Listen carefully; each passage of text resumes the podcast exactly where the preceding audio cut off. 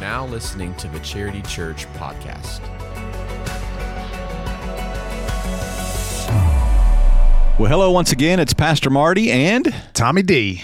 we are here with the post sermon podcast. And uh, yeah, yeah, yeah, we weren't on last week. I know. I was on vacation, and the guy that does the magic to make it all happen was he was kind of with me. And so, Tom, He was. I volunteered and he said, Get your paws off my computer. well, you could have just recorded it on your cell phone, I could you know, have. and downloaded it somewhere and uploaded it to somewhere else. it would have been a train wreck any, any way that I would have tried. all right, we'll let you off the hook then. Hey, but this is actually, you know what? We came back and maybe a little rusty from the vacation because this is actually take two. it is yesterday. We recorded it, and I don't know what happened. And then when we played it back, it was in like fast forward. We sound like chick- We did chipmunks. sound like chipmunks. Yeah. It was kind of fun. It was a twenty-minute podcast. It was done in five minutes. we so we had- probably would have had the most listeners ever. Right. So we're re-recording today. So we hope it sounds fresh. Yesterday was amazing. It was like The best ever. best ever. At least You could only that's hear what it. we're saying. oh, man. Oh yeah, but the week before, um, you had preached um, a great message. By the way, Thank it you. was fantastic. I listened to it on my way back from my cruise. that's why you liked it because you, you were in such a relaxed Mm. mood. Well, I was on a cruise with six grandkids, two of which stayed in my room, Oh, man. and relax. So you need another I'm not so sure that's what happened on my vacation. I did see your son-in-law said, uh, "How old is Baker? Eighteen months." Yeah. he said, uh, "Cruising with an eighteen-month-old is not for the faint of heart." and he is so true, so great. true. But your message was fantastic on the uh, the, the the the sayings of Jesus, those Mm-hmm. final words on the on the cross, and so um, yeah, those they, they were just really really good. Thanks. It it um it wrecked me as I was studying, just leading up to it. Just familiar with the crucifixion, familiar with everything that led up to the crucifixion, but to really deep dive and just the really the historical aspect of it, um, and really how brutal it was. Um, it just wrecked me. And then for his very first words after what he endured to look at the very people who did it to him hmm and say, "Forgive them." Yeah, Um, and then the the cool thing is then when you just continue to read scripture and even the account on the cross, that prayer that he prayed was answered. It was answered um, at Yeah. the day of Pentecost when Peter, you know, he he preached, "You did this to Christ," and three thousand people gave their life to him. It was answered immediately with the thief on the cross when Yeah. Jesus said, "Today you will be with me in paradise." Um, then just the him modeling what you preached the the week right before that to take care of widows and orphans. Yeah. That's pure religion. He looks and takes care of his mom who was a widow and it's just beautiful that he on the cross in the worst moment of his life was became the best moment of our life Mm. and was teaching and modeling for us how we should live our lives. yeah, and, and you know, and, and as as he was taking on that that brutal punishment, he was not, you know, he. Even in those moments, it wasn't about him. That's right. I mean, it was, but it wasn't. It was more about his heavenly Father, and it was about those for whom he was dying. That's you know, right. the the sacrifice that he was making. So Jesus was was the suffering servant, and we see it all the way through through his death, burial, and resurrection. Well, I, I think, you know, this is an old, you know, saying. Maybe somebody listening has never heard this, but it really is true that it wasn't the nails that kept Jesus on the cross. It was love. Yeah, It was love for you and me because earlier in the Gospel of John, he had said, "At any nobody takes my life, hmm and at any time I could call legions of angels, yeah, and they would come." He could have done that at any point, but he didn't. right. Which so it was Jesus and his work on the cross that allows us to have salvation, to ha- to be in right standing with God, Yeah. to have righteousness, which I thought your your message last week was a perfect kind of piggyback off of that because how often do we do people in general get that concept wrong? Absolutely. Yeah, we, we we miss it all the time. I think that we know how we get in. You know, for the most part, we as Christians we know how we how we got there, but we often abandon that and and get into that self righteousness. And so, yeah, this past week we kicked off this new series on uh, artificial intelligence, and um, so Tom, tell me, what is your extent of experience with artificial intelligence? Um, hey Siri. and my phone's responding It is. right now. Yep. So, uh, yeah. So sometimes at the gym, I don't know what to work out, and I'll ask Siri to flip a coin. Yeah. Or if I'm doing a hospital visit and Yeah. I want to know the fastest route without delays, I'll put in maps. That is Okay. the extent. That's of it, my huh? AI. That's all you got. But can I just tell the audience? Listen, I'm with Marty every day through the week, and um, he wasn't just excited this past week. For about a month, he's been like a kid on Christmas Eve. He has been geeking out so much about this series. I'm just telling you, I've been playing around with this artificial intelligence, and it is so powerful. I mean, you talk about being in the gym. If you use this one of the artificial intelligence apps, you just say, "Hey, I need a good workout today that's going to work my blah blah blah whatever parts," and it'll give you a full workout. Oh, I need to do that. Just that quick. I mean, in, in a matter of seconds, it, it's so powerful. And I've been toying around with it, and you know, I shared a couple of examples on Sunday. Um, but as I was playing around with that and, and thinking about my next series, I've been reading through the Gospels, and, and you know, I was thinking artificial intelligence. Man, there's so many places in Scripture where Jesus confronted artificial intelligence. He he confronted people who thought they had some things figured out, but in reality, they were way off base. Before we even get into that, because there are so many examples, I do like the fact that while people like me are freaked out by artificial intelligence or AI, that you reassured all of us that AI has already been defeated. defeated. That was great. That was great. I didn't know that would go over. It was but fantastic. It, it, you know, some got it. Some were like, "Huh? Yeah. What's that all about?" But yeah, yeah. You know, I don't think we have to worry about it. No. You know, taking over the world or anything like that. I mean, there's always dangers with anything, but they've been saying that for years. When they built a computer, that's what they were Mhm. saying. And I guess we're moving closer to what they predicted and and feared. But I don't have anything to fear as far as that goes. You know, I enjoy it. I'm going to use it and understand where it can be abused um, as much as I possibly can. But with that being said, we began looking at a story in the a parable, actually, uh, in Luke chapter 18, which I thought was a um, a great example of this. And uh, Tell us what a parable is again. yeah, the parable is um, an earthly story with a heavenly meaning. My dad told me that years and years ago. Never forgotten it. I even reminded uh, him this morning that you know he he was a great theologian in my life that, That's that right. helped me remember that that uh, my dad never claimed he would often say i'm no theologian i'm no theologian but he was so practical Yeah. he taught Sunday school for us and learned so much under his teaching. Um, but yeah, an earthly story, heavenly meaning. That that's that's how uh, we can look at a parable, to help us understand it. And Jesus almost always taught in parables. He loved it. Yeah. yeah, and, and we do too. I mean, we're- do. we use analogies all the time to help people understand. That's what purpose of an illustration is. You know. Yep. So Well, and I think that you know w- when we're preaching, there, there we always look for opportunities to to put a good story into the message because people can remember the story. Oh yeah, they'll remember. They'll remember the stories, and and and the reason is a lot of pastors put more interest, more uh, um, energy Emphasis. Into their story than they do into the scripture. So, Yeah, yeah, and you know, just inside information there. You got to be careful There about that. go, you know? Um, but so here we go. This this uh, you know, Jesus told this parable to those who trusted in themselves that they were listening, that they were righteous and treated others with contempt hmm and you know that that thinking that we're righteous and then treating others with contempt. Those two go hand in hand. And jesus is talking to a crowd of people. They're pretty guilty of that. Indeed. Well, righteousness and having contempt they don't go together, yeah. Right? right. Uh, So he sets it up great. You said I love Marty used a, a new teaching tool this past week where he had a, a a blackboard where he was writing and your artistic abilities, man. listen they're only going to get better from here Okay. they can only get better from here.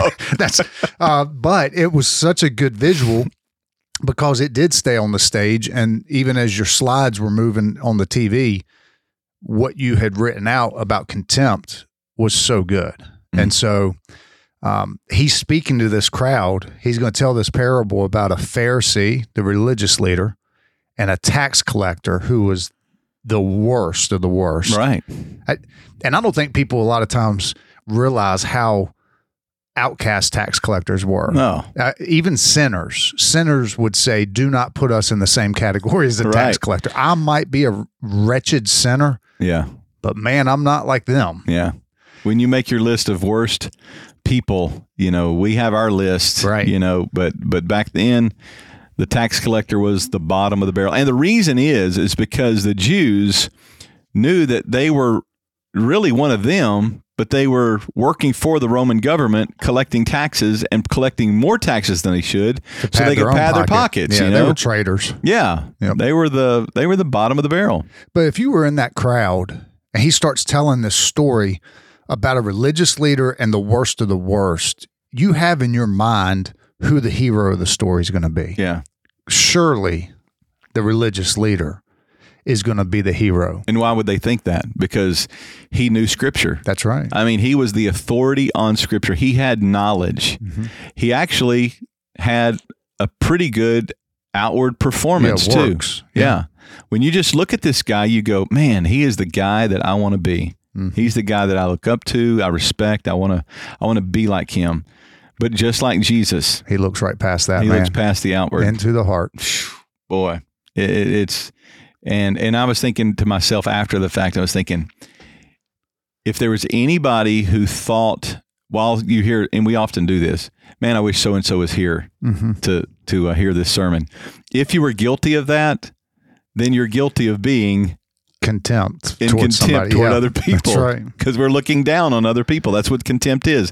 It's looking down on other people, and to some to some extent, we're all guilty of that. I know I am, and uh, I don't know about you, Tom, but I, I- you know, there. Are, All of us are. I have to. I struggle sometimes. so this was a great message just for us to really have what we call a heart check. Yeah. Like where am I right. as far as my view of other people? Yeah, because I mean, this guy had the he had the performance down, but his heart was wrong. Yeah, he had the performance down and he wanted everybody to know that too. Oh yeah, because in the story, in the parable, they're both Same place, at the same place. They're they're at the temple. Mhm. Okay, same they're posture. both standing up, and they're both praying out loud.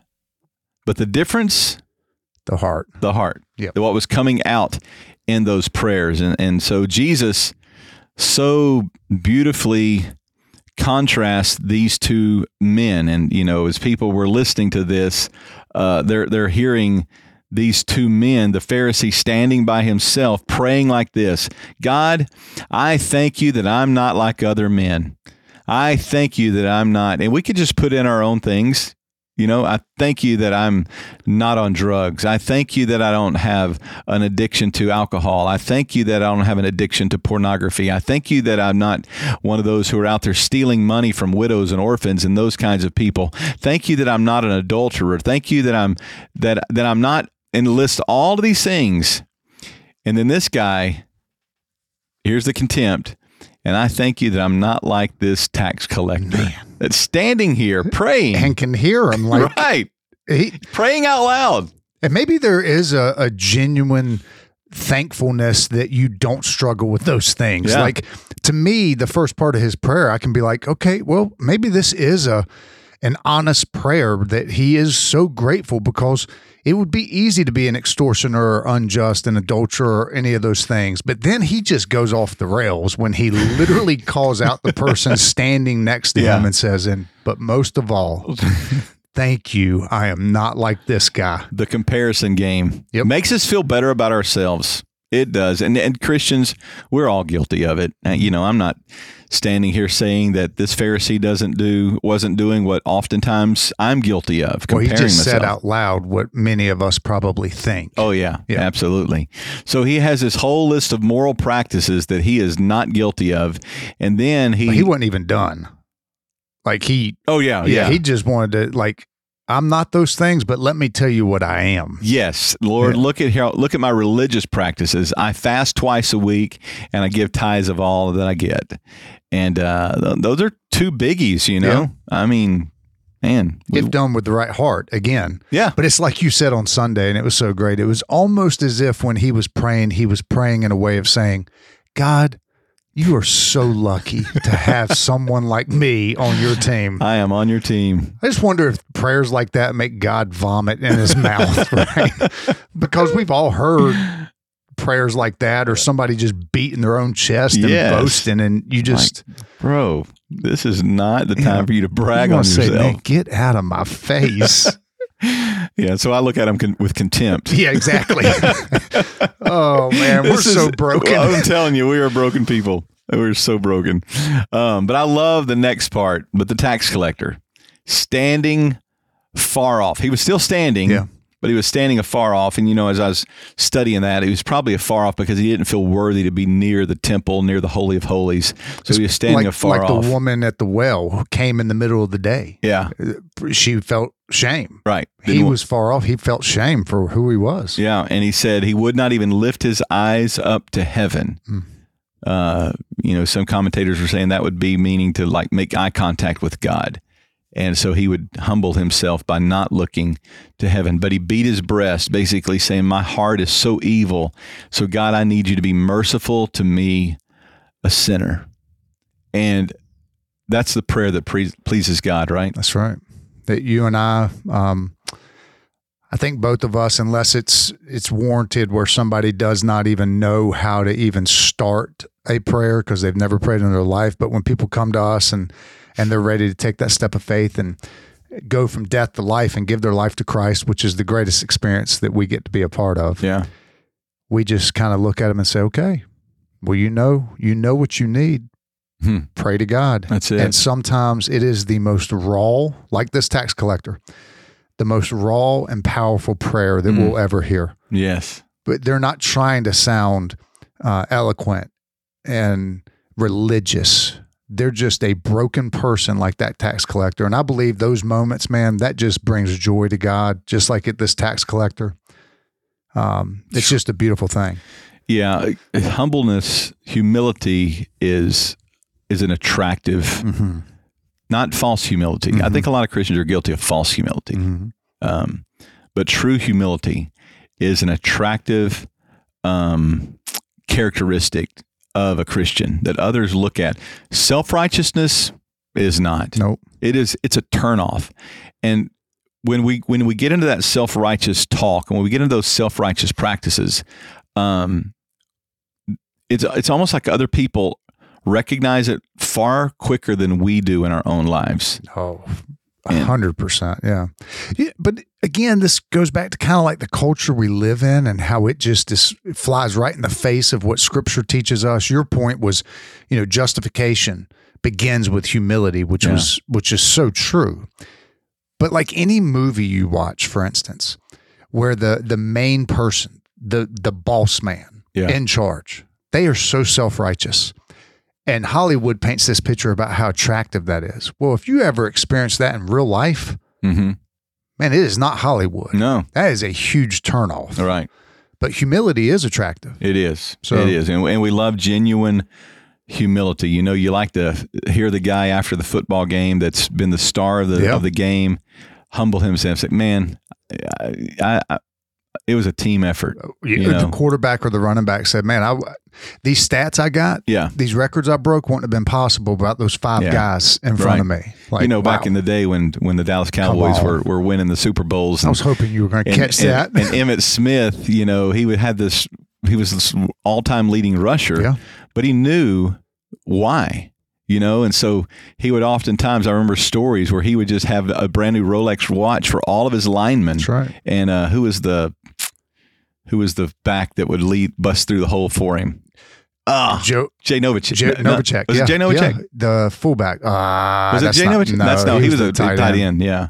Oh, I just went blank. Moose. Yes, Moose. Moose, Moose Johnston. That's it. And so he would, you know, he would always praise those guys, and that's Yep. what that's what humility is. It's you know anything that we've done that would even be deemed righteous, the only way we got there was through Jesus Christ, right? That's right. That's exactly right. It's like if you see a turtle sitting on a fence post. it didn't get there by itself. did not get there That's by right. himself. well, and, and so, and I think that you you illustrated that well when it comes to contempt. So we get it completely backwards. When we have contempt for somebody, what we're doing is we're elevating ourself to the highest position. Right? Yeah. We're the turtle. We think we got there by ourselves. We put Mm. people underneath us, and in so doing, the other people that Christ died for on that cross, not just us, we're basically putting Christ at the bottom yeah. where the Christian life, the life of humility, God would be at the top. Those that he died for would be above you, hmm and you would be at the bottom. Yeah. That is a picture of humility and what the Christ li- uh, Christian life should look like. Yeah. And So- Jesus summarized it that way. He said, For everyone who exalts himself Mm. will be humbled. Somehow you're going to be brought down. I'm going to be brought down. But the one who humbles himself will be exalted. And I think ultimately we're going to be exalted to a place of salvation. We're going to be exalted to a place of, of righteousness, true righteousness, Yeah, so- not self righteousness. So whether we're exalted on on this side of heaven or not, It's going to happen. it's going to happen. Yeah. So this week we're going to continue. We're going to talk about success and what that looks like. We're going to be in chapter 18 of Luke, still uh, doing some deep studying this morning on it, and uh, it's going to be uh, you know a challenging message certainly uh, for us all uh, about the rich young ruler. So So is Jesus' definition of success the same as the American dream? Are you saying, or um, of AI. Or AI? Yeah. Not the same. Maybe not so the much. same. So All right. hopefully you'll be here Sunday. Hey, thanks for listening and uh, give us a like and share us with somebody so we can get more people listening. All right. See ya.